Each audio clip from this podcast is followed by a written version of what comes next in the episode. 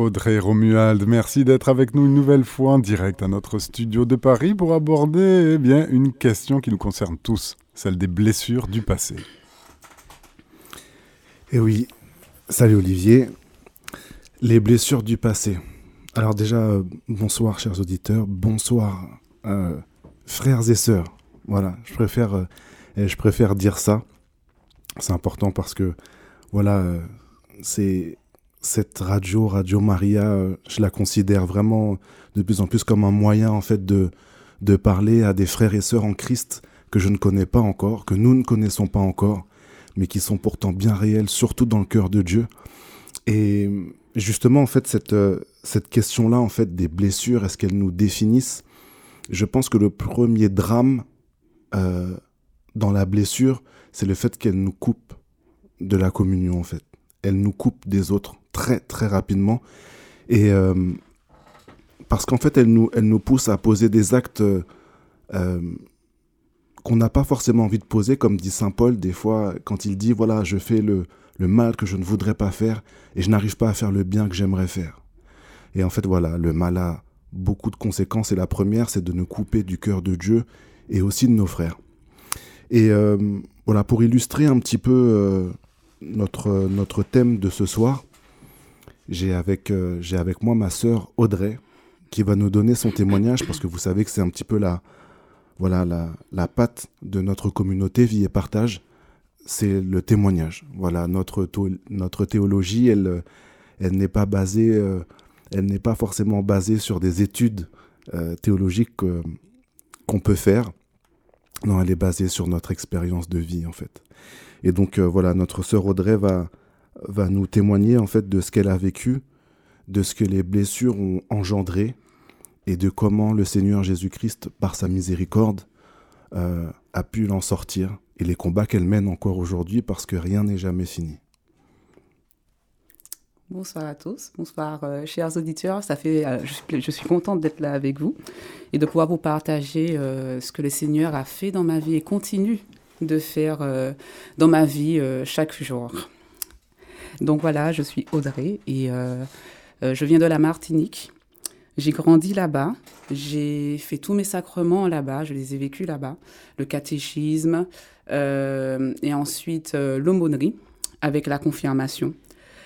Euh, donc lorsque j'étais petite, euh, voilà, on m'a toujours parlé de Dieu, mais c'était euh, comme une tradition dans la famille. Donc je n'avais pas vraiment de relation particulière avec Jésus. J'allais à la messe tous les dimanches, mais ce rapport, ce cœur à cœur qu'on peut avoir avec le Christ, ce dialogue intérieur, ben, je ne l'avais pas. Je vais le découvrir beaucoup plus tard. Euh, durant mon enfance, en fait, très tôt, j'ai été victime euh, d'attouchements sexuels. Et euh, ça a été l'une des premières blessures que j'ai pu vivre et qui ont eu des conséquences dramatiques, on va dire, sur mon adolescence et aussi le début de ma vie d'adulte. Puisqu'en même temps, en fait, ces attouchements, j'ai découvert ce qui était, ce que c'était que la pornographie. Euh, dans le temps, il n'y avait pas euh, Internet. C'était pas, ce n'était pas encore développé comme aujourd'hui. Donc, il y avait les cassettes vidéo et j'étais tombée par hasard, vraiment par hasard, sur euh, une cassette vidéo que j'ai visionnée. Et je ne comprenais pas du tout ce que je voyais. Mais pourtant, je vais consommer cette cassette vidéo. Et par la suite, je vais commencer à rentrer dans un imaginaire. Donc, euh, parfois, je pouvais passer des heures à, à, me créer des histoires dans ma tête et en incluant ben, ces, ces images que je voyais. Et c'est comme ça que euh, l'ennemi s'est infiltré dans mon esprit. Je vais tomber aussi dans tout ce qui est geste impur, donc la, la masturbation. Et euh, c'est beaucoup plus tard que je vais comprendre que, puisqu'en fait, je le faisais souvent, mais en même temps, j'étais dégoûtée de moi. Je ne comprenais pas pourquoi euh, je faisais ces actes-là alors que je n'avais pas de rapport sexuel avec euh, les garçons. Mais euh, c'est beaucoup plus tard que je vais comprendre que c'était comme si j'avais une emprise, j'étais sous l'emprise de quelque chose.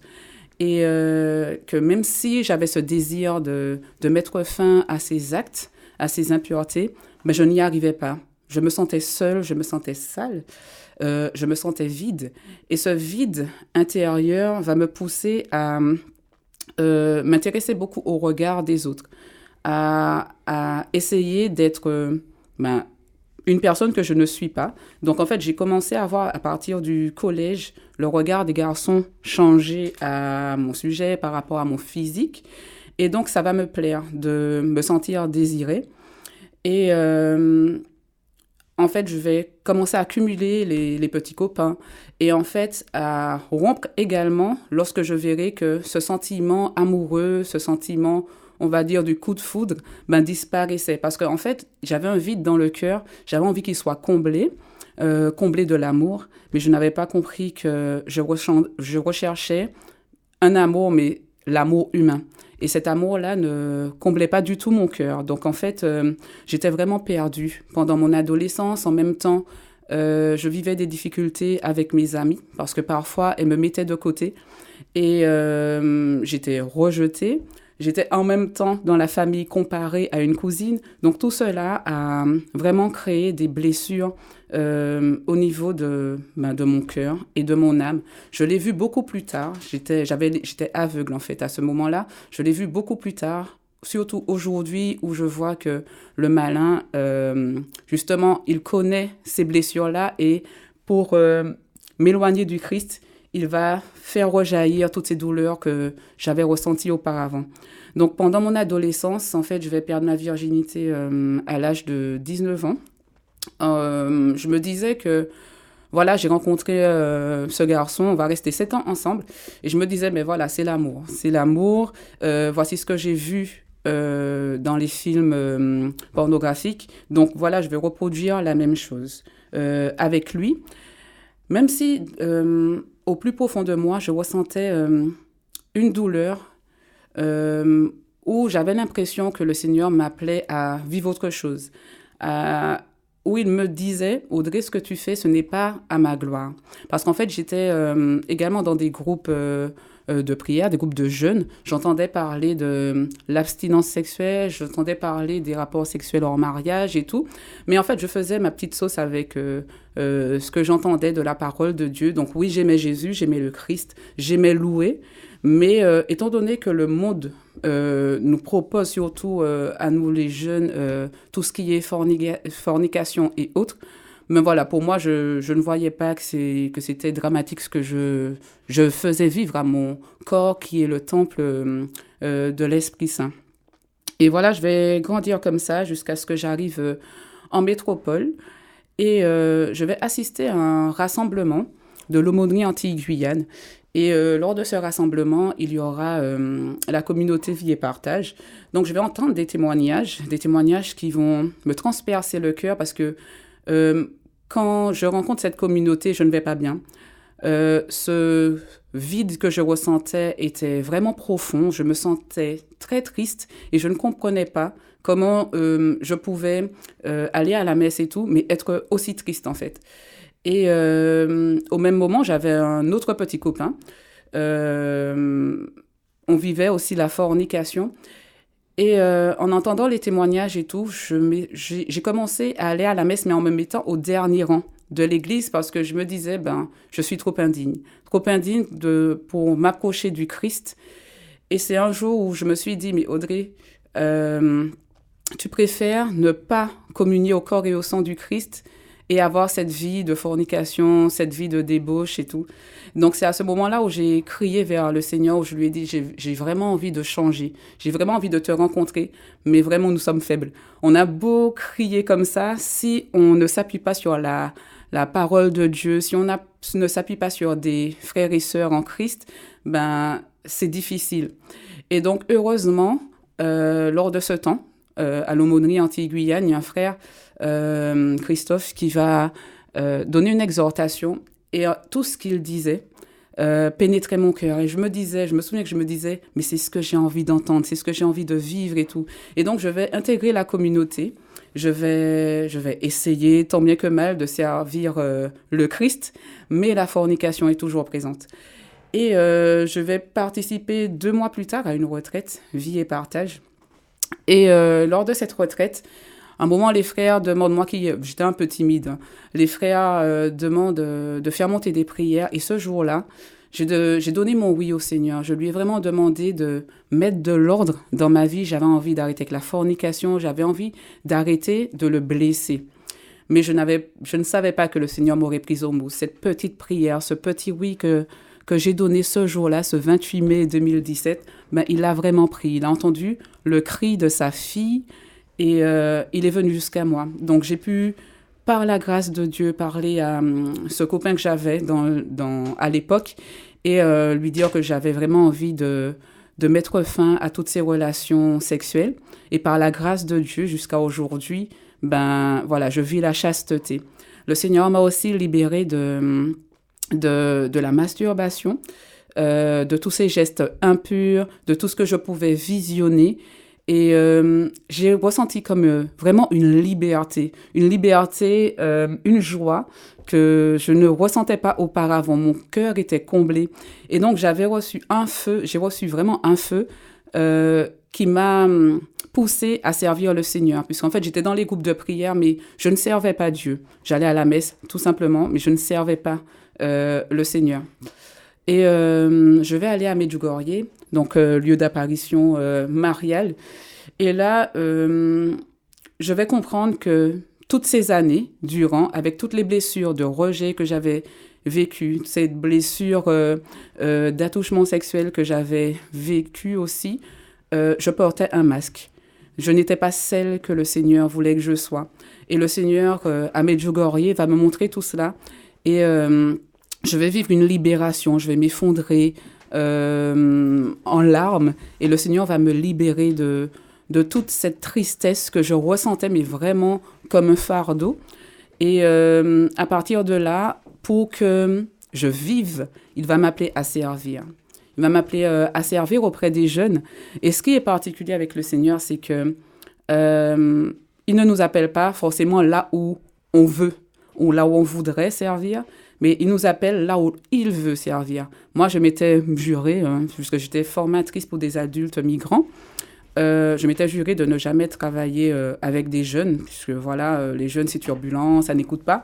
Et au final, aujourd'hui, je suis responsable d'aumônerie pour les collégiens et les lycéens. Et à travers ce service, le Seigneur m'a montré toutes ses capacités, tous ses charismes qu'il a mis en moi, tous ces charismes que je ne soupçonnais pas du tout, euh, se, sont, ben, sont révélés. Et je me suis, moi qui pensais que Dieu était un Dieu sévère, moi qui pensais euh, que lorsqu'on commettait des péchés, il mettait les gens de côté, je vais découvrir sa miséricorde, je vais découvrir son amour à travers mes frères et sœurs, je vais découvrir son amour à travers euh, les jeunes également. Et tout cela va me faire grandir. Le Seigneur va aller plus loin avec moi aussi au travail où il va me montrer que, puisque lorsqu'on rencontre le Seigneur, la première chose qu'il nous montre, c'est euh, notre péché. Et euh, il va me montrer que je ne sais pas aimer les autres, que hum, je suis égoïste dans ma façon d'aimer. Je, je collabore avec les autres, mais pour moi-même. Et donc, euh, en travaillant auprès des plus pauvres, les migrants, je vais recevoir des bouffées d'amour, mais des bouffées d'amour qui au début vont me faire mal parce que je me rends, bien compte que voilà, je suis quelqu'un d'égoïste et que je ne sais pas du tout aimer. Et euh, par la suite, euh, toujours au travail, le Seigneur va m'apprendre à aimer, me mettre avec des, des personnes euh, avec qui je ne m'entends pas forcément, mais qui au final, à travers les épreuves, à travers les difficultés, euh, vont me pousser à entrer en moi-même et à aller puiser l'amour euh, auprès de, du Créateur pour pouvoir aimer, puisqu'on ne peut pas donner ce qu'on n'a pas reçu. Donc voilà, c'est comme ça que j'ai grandi. Et euh, jusqu'à présent, le Seigneur continue à m'enseigner, parce que, comme je le disais au début, l'ennemi, il nous connaît. Le Seigneur nous dit que celui qui est debout ne prenne garde de tomber. Pendant des années, c'est vrai, quand j'ai rencontré le Seigneur en 2017, j'ai eu un feu, mais immense, pour le service. Et quand on a ce genre de feu-là, parfois, l'orgueil spirituel peut prendre le dessus. Et moi, je suis tombée dans ça, dans l'orgueil spirituel. Quand, par exemple, les personnes n'arrivaient pas euh, à arrêter une série ou autre, je me disais, mais non, mais c'est facile, euh, voilà, tu fais ça, tu fais ça, et tout ira bien. Mais en fait, non. Le Seigneur a permis que cette grâce, ce feu, euh, cette grâce me soit retirée pour que je puisse persévérer. Et en fait, c'est compliqué si on ne va pas puiser à la source. Et la phrase de Saint Paul qui, qui euh, me parle aujourd'hui, c'est ⁇ Je peux tout en celui qui me fortifie ⁇ Une phrase que, que j'entendais, que j'ai entendu, réentendu, mais qui aujourd'hui me parle, puisque hum, si euh, tu ne puisses pas dans la parole, si tu ne puisses pas dans les sacrements, si tu ne puisses pas dans la confession, si tu ne puisses pas dans le jeûne, ben voilà, tu t'affadis. Et euh, si le sel s'affadit, ben voilà quoi, qu'est-ce que tu peux être pour le monde, quel fruit tu peux porter? Donc euh, voilà, je dois également aussi, aussi regarder les blessures que l'ennemi me tend, du moins les pièges que l'ennemi me tend, et il passe beaucoup par mes blessures. C'est ceux de, du dénigrement, du manque de confiance en moi. Et euh, en ce moment où je suis euh, au chômage, c'est très difficile parce que parfois je me dis, ben voilà, qui est-ce qui voudra de quelqu'un comme moi? Et le Seigneur me rappelle que je suis qu'il est le Dieu de l'impossible et que si je puise en sa force, ben je pourrai tout. Il pourra m'ouvrir les portes. Et comme on dit, si Dieu ouvre la porte, qui peut la fermer? Amen.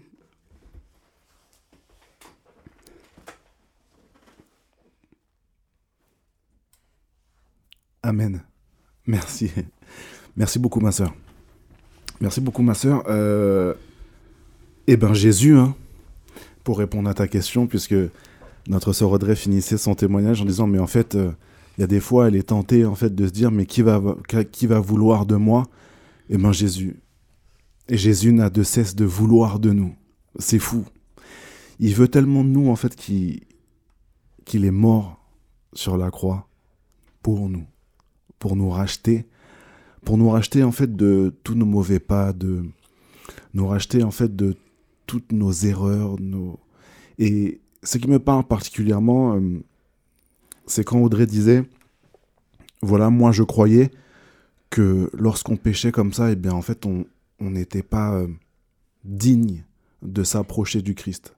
Alors, de toute façon, on pourrait euh, agir parfaitement, on ne serait jamais vraiment digne du sacrifice de notre Seigneur Jésus-Christ. Mais j'ai bien compris sa, réflexion parce que c'est quelque chose que des fois, en fait, on, l'ennemi arrive à nous faire croire, en fait. Quand je parle de l'ennemi, je parle bien sûr de l'ennemi de nos âmes, celui qui ne veut pas qu'on soit en fait auprès de notre Seigneur. Et il a un tas de techniques pour ça. Et malheureusement, des fois, euh, dans notre Église aussi, on peut voir ça.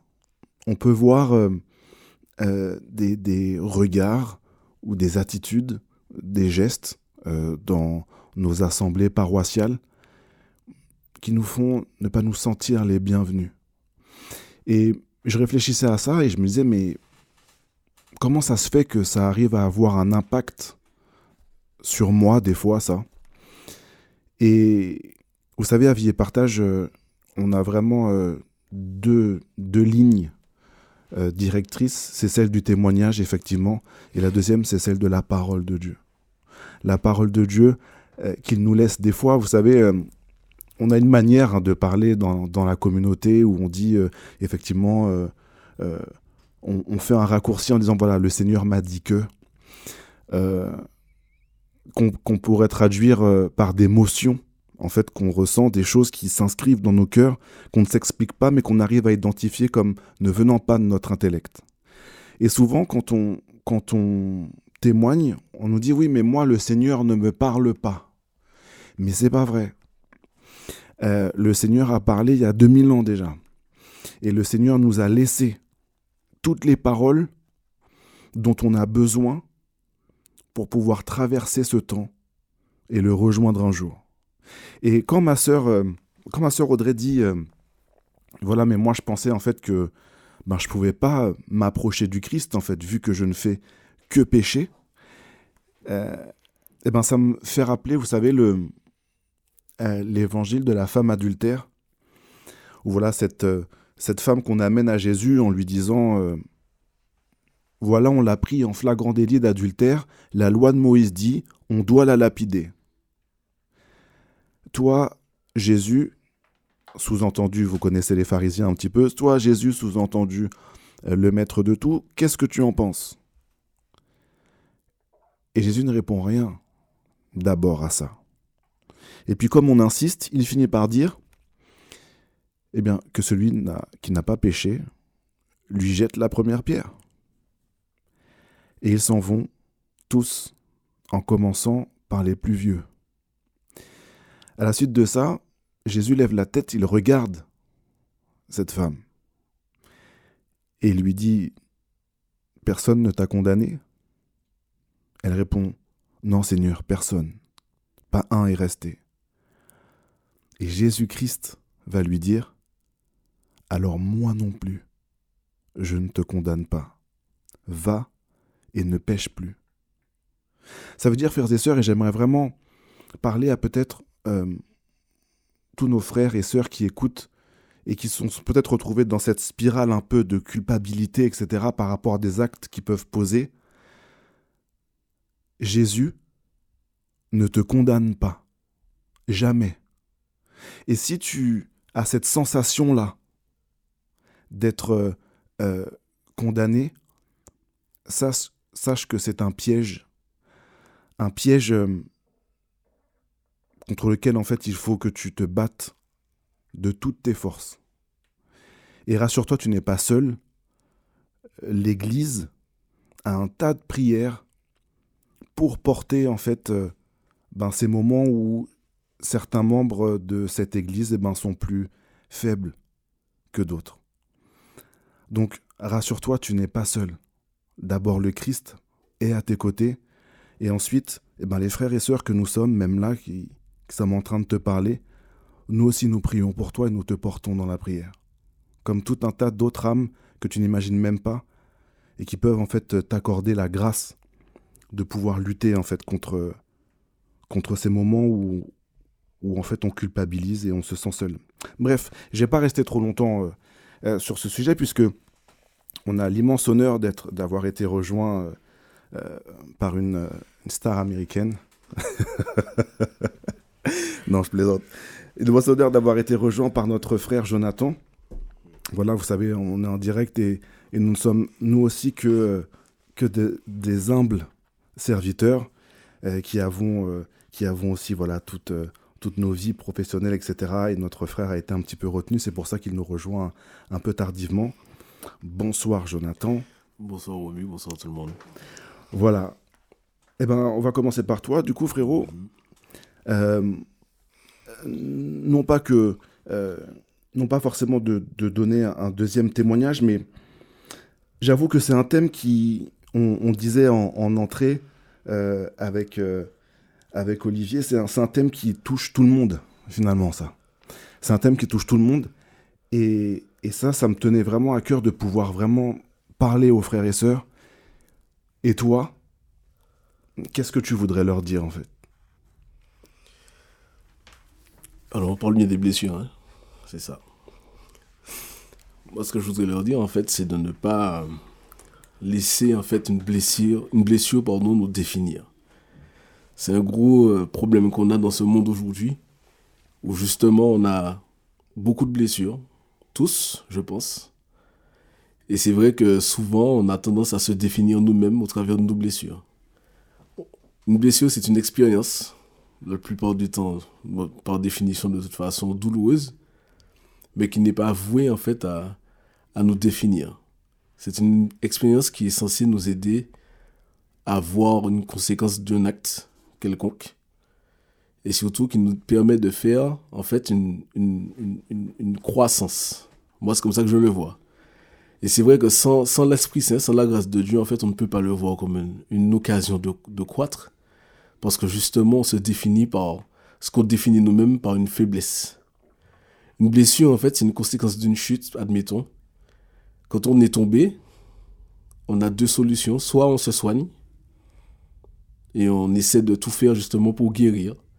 Alors oui, ça laisse des traces, ça laisse des cicatrices, mais la cicatrice, c'est une expérience. Ça ne veut pas dire qu'elle est encore douloureuse, qu'elle est encore puinante, etc. C'est une trace qui te permet de te souvenir de là d'où tu viens. Par contre, quand on reste coincé dans nos blessures, justement, ben, on joue dans la déchirure, on joue dans la blessure, on l'empêche de cicatriser, on l'empêche de guérir parce que justement, on est toujours en train de la titiller, à essayer de vouloir faire les choses par nous-mêmes, alors qu'il y a ben, le corps avec sa nature et en l'occurrence l'Esprit Saint, le, Jésus, Dieu lui-même, qui en fait est là pour nous soigner, nous aider à grandir, nous aider à, avancer, nous aider à justement ben, regarder plus loin que cette blessure, nous aider justement à voir que cette blessure-là n'est pas nécessairement vouée à rester dans le passé en soi, mais en tout cas nous permet de réellement aller vers l'avenir. Et je crois que c'est quelque chose que j'ai eu beaucoup de temps à, percevoir de par mon existence, de par mon expérience personnelle. C'est vrai que voilà, j'ai eu une enfance qui, somme toute, a été heureuse, parce que je suis né dans une famille qui m'aimait, en tout cas. Mais malgré tout, avec quelques dysfonctionnements, ce qui est, entre guillemets, normal, puisque nul n'est pas fait sinon Dieu. Et ça a créé, mais ces dysfonctionnements-là ont créé des blessures dont je ne parlerai pas forcément, ce n'est pas forcément le moment d'en parler. Mais le fait est que je me suis construit avec, et qu'avant de rencontrer Dieu, je croyais que c'était une fatalité, que j'étais comme ci ou que j'étais comme ça. Et je ne voyais même pas que c'était une blessure en fait. Je croyais que j'étais tout simplement cette blessure entre guillemets. C'est à force de discernement, à force de rencontrer des personnes justement qui avaient peut-être vécu la même chose que moi, qui avaient leurs propres expériences et qui avaient passé ce cap, qui m'ont permis de voir déjà que j'étais blessé, qui m'ont permis de voir euh, que je n'étais pas ma blessure, et qui m'ont permis de voir justement que la blessure était une composante de ma vie, mais n'était pas ma vie. Hmm. Et je crois que sans Dieu, on ne s'en rend pas compte. Le Christ lui-même a été blessé sur la croix. Il a été blessé avant. Il est encore blessé aujourd'hui. Et pourtant, nous-mêmes, nous, ne le définissons pas par ses blessures. Nous le définissons par la vie qu'il est, par la vie qu'il emmène pour nous, la vie qu'il emmène en nous. Donc, faisons ce choix-là, de laisser Dieu soit nous montrer nos blessures, mais surtout nous aider, en fait, à les laisser cicatriser, à le laisser faire son œuvre en nous, pour que nous-mêmes, nous puissions eh bien grandir, croître, et voir justement cette expérience qu'il nous a permis d'avoir, sans pour autant faire la définition de nos vies. Voilà mon avis. Euh, nous aurions une question. Ces blessures-là, euh, la petite grande Thérèse de l'Enfant Jésus, notre docteur de l'Église nationale, elle disait qu'on se fait beaucoup d'affaires et beaucoup d'inquiétudes à propos de ces, de ces blessures ou de ces chutes et de ces fautes, alors que finalement elles nous maintiennent dans l'humilité plus qu'autre chose et qu'elles sont beaucoup moins à craindre que l'orgueil. Alors l'orgueil, même spirituel, ce qui est le pire, comme le disait Audrey, cet orgueil spirituel, qu'est-ce que vous en pensez de ce chemin? Mais c'est génial ça comme question. J'aime beaucoup, j'aime beaucoup l'introduction aussi. Euh, en fait, c'est très particulier parce que dans ce que tu viens de dire et donc dans ce que surtout euh, euh, Thérèse disait, c'est que il y a finalement, si je recoupe aussi avec ce que disait Jonathan, c'est que à la lumière du Christ, même nos blessures, en fait, peuvent nous servir. C'est, vous savez, c'est la fameuse euh, euh, phrase qui dit, voilà, en fait, euh, là où le péché abonde, la grâce surabonde. Et la miséricorde de Dieu va jusqu'au fait que même nos péchés, il peut les utiliser pour nous faire grandir pour nous sanctifier. Et ça, ça demande en fait une, adhésion de notre volonté pour ça. Et par définition, eh ben, si tu es orgueilleux, c'est beaucoup, beaucoup, beaucoup plus difficile de voir ton péché. Vous savez, il y a beaucoup de psaumes euh, qui parlent de, des méchants en disant, voilà, en fait, euh, ils se voient d'un œil flatteur. Voilà. Et cet orgueil-là, en fait, ben, tout simplement, nous empêche de voir où est le vrai piège. C'est d'ailleurs, vous savez, c'est euh, moi si je prends ma part, quand la grâce de Dieu n'est pas là, parce que sans moi vous ne pouvez rien faire, dit le Seigneur Jésus-Christ, quand la grâce de Dieu n'est pas là,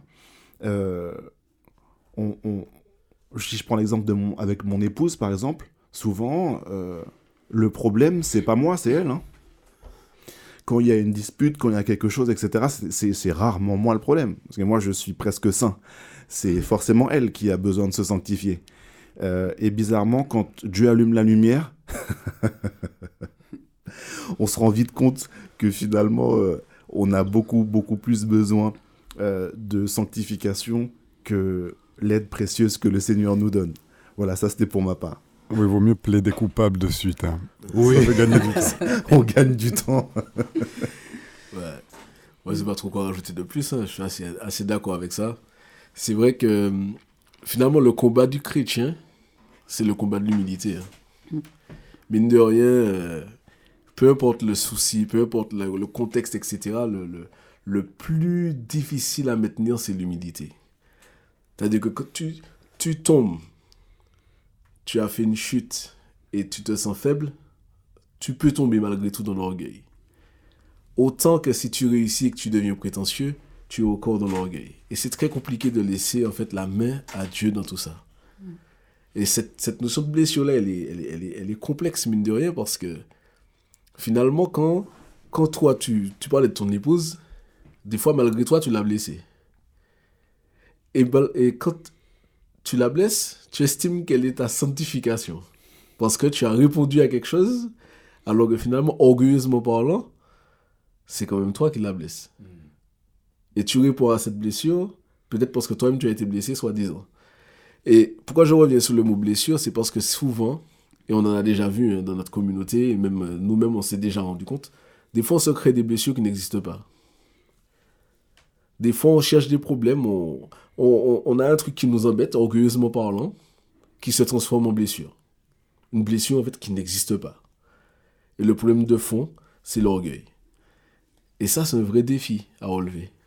De rester dans cette humilité-là pour justement ne pas aller chercher des blessures qui n'en sont pas et qui vont nous ralentir finalement dans notre- croissance spirituelle, nous empêcher en fait de voir euh, l'essentiel. Comme on dit souvent, Romu il aime bien employer cette expression-là, un écran de fumée en fait qui va nous empêcher de voir le Seigneur. Et euh, moi, je, je me méfie vraiment de, des blessures en fait, mine de rien. Et ces blessures. beau, Pardon, Audrey, je vous en prie. Pardon. Et ce qui est beau avec euh, le Seigneur, c'est qu'en fait, il va, une fois qu'on aura mis euh, la main sur ces blessures-là, sur les pièges aussi tendus par l'ennemi, euh, le Seigneur va, va nous utiliser pour euh, aider les autres. Par exemple, euh, comme je vous ai dit, je suis responsable d'aumônerie, donc euh, je suis avec les jeunes. Et en fait, ayant vécu, par exemple, l'impureté euh, durant mon adolescence, mais je ne peux pas juger un jeune qui chute dans l'impureté. Le Seigneur me dit, rappelle-toi d'où tu es sorti. Donc en fait, tu es obligé de, de revenir dans l'humilité pour aider le jeune à grandir, l'accompagner et non rentrer dans un jugement qui pourrait euh, le faire s'éloigner euh, s'éloigner de Dieu. C'est ce qui est beau euh, avec Dieu, mais si on prend l'exemple aussi des prêtres qui tombent dans l'impureté, souvent on se dit non mais c'est un homme de Dieu, comment c'est possible? Sauf que il est humain lui aussi. Donc à toi de, si toi tu vis ces difficultés, si pour toi ça a été difficile d'en sortir, ben pour lui aussi c'est peut-être difficile d'en sortir. Et c'est pour ça que les, ben nous sommes frères et sœurs en Christ et que le Seigneur compte sur nos prières pour pouvoir les aider eux aussi à s'en sortir. Voilà. Audrey, Romuald, Jonathan, je voulais prendre la parole parce que nous avons vu dans l'Église de Dieu des cas où l'orgueil dont nous parlons, et l'orgueil spirituel poussé à blanc, rejoint les blessures sexuelles et ça donne des drames et ça donne des abuseurs euh, affreux. C'est ce mélange-là aussi de ne pas vouloir prendre l'habit de pénitent, descendre un petit peu dans, dans l'humilité, mais au contraire justifier par un discours théologique des abus sur des religieux ou des religieuses. hein. Ça sort à Mm. tout va et on en sait certainement trop peu. Qu'est-ce que vous en pensez de cette situation-là? Ça semble désespéré même de, de faire déchoir quelqu'un qui justifie par la théologie sacrée des abus. Ouais, c'est c'est clair que voilà, je pense que c'est le, le, le- finalement le, ce que tu dis là en fait c'est c'est quelque chose qui nous montre jusqu'où euh, Jonathan parlait d'écran de fumée là, finalement jusqu'où l'aveuglement peut nous mener quoi. À tel point à tel point qu'on en arrive à, à justifier nos actes parce que euh, acte après acte, euh, finalement, on descend un peu plus bas.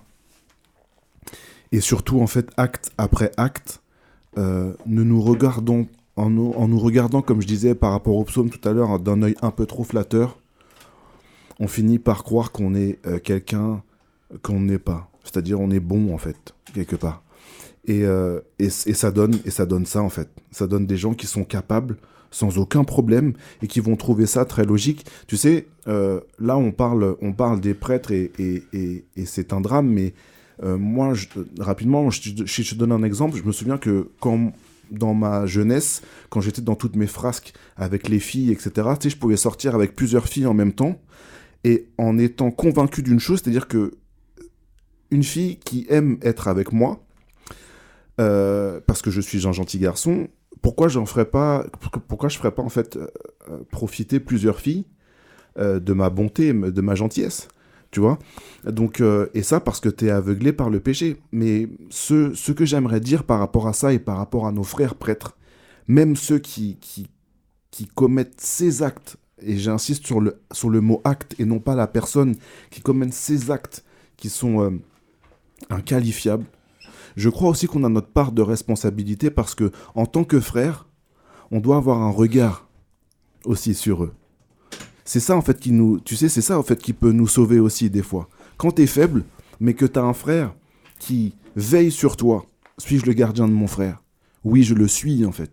Et on a trop tendance, je crois, à, comme disait Joe, à, à, à considérer en fait euh, euh, non, c'est Audrey qui disait ça, considérer les, les prêtres, tu sais, comme des hommes de Dieu, comme s'ils étaient des élus parfaits, alors qu'en fait, ils sont hommes et pécheurs comme nous.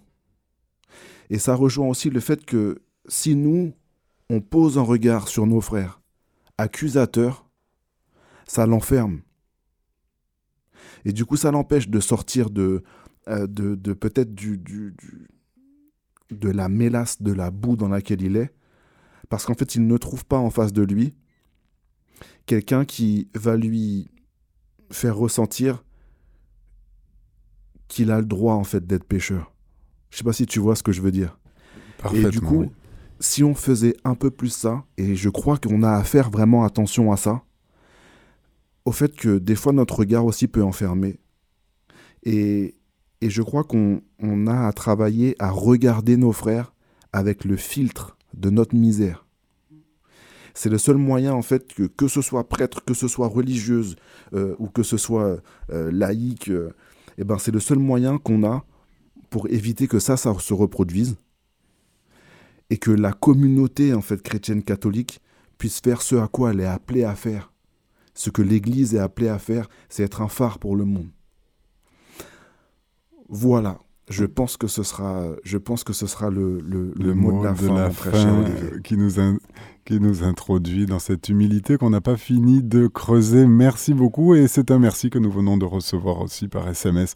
Merci pour cette émission. Ça nous aide à avancer avec nos blessures. Eh bien, c'est déjà très heureux et c'est toujours heureux de vous avoir avec nous sur l'antenne de Radio Maria. Merci beaucoup. Rendez-vous, si Dieu prête vie, le mois prochain. Amen. Chers auditeurs, c'était notre émission Vie et Partage avec la communauté Vie et Partage. Nous étions en compagnie de Romuald, Audrey et Jonathan. Il était question des blessures du passé. Vous pouvez retrouver cette émission podcast sur notre site internet radiomaria.fr.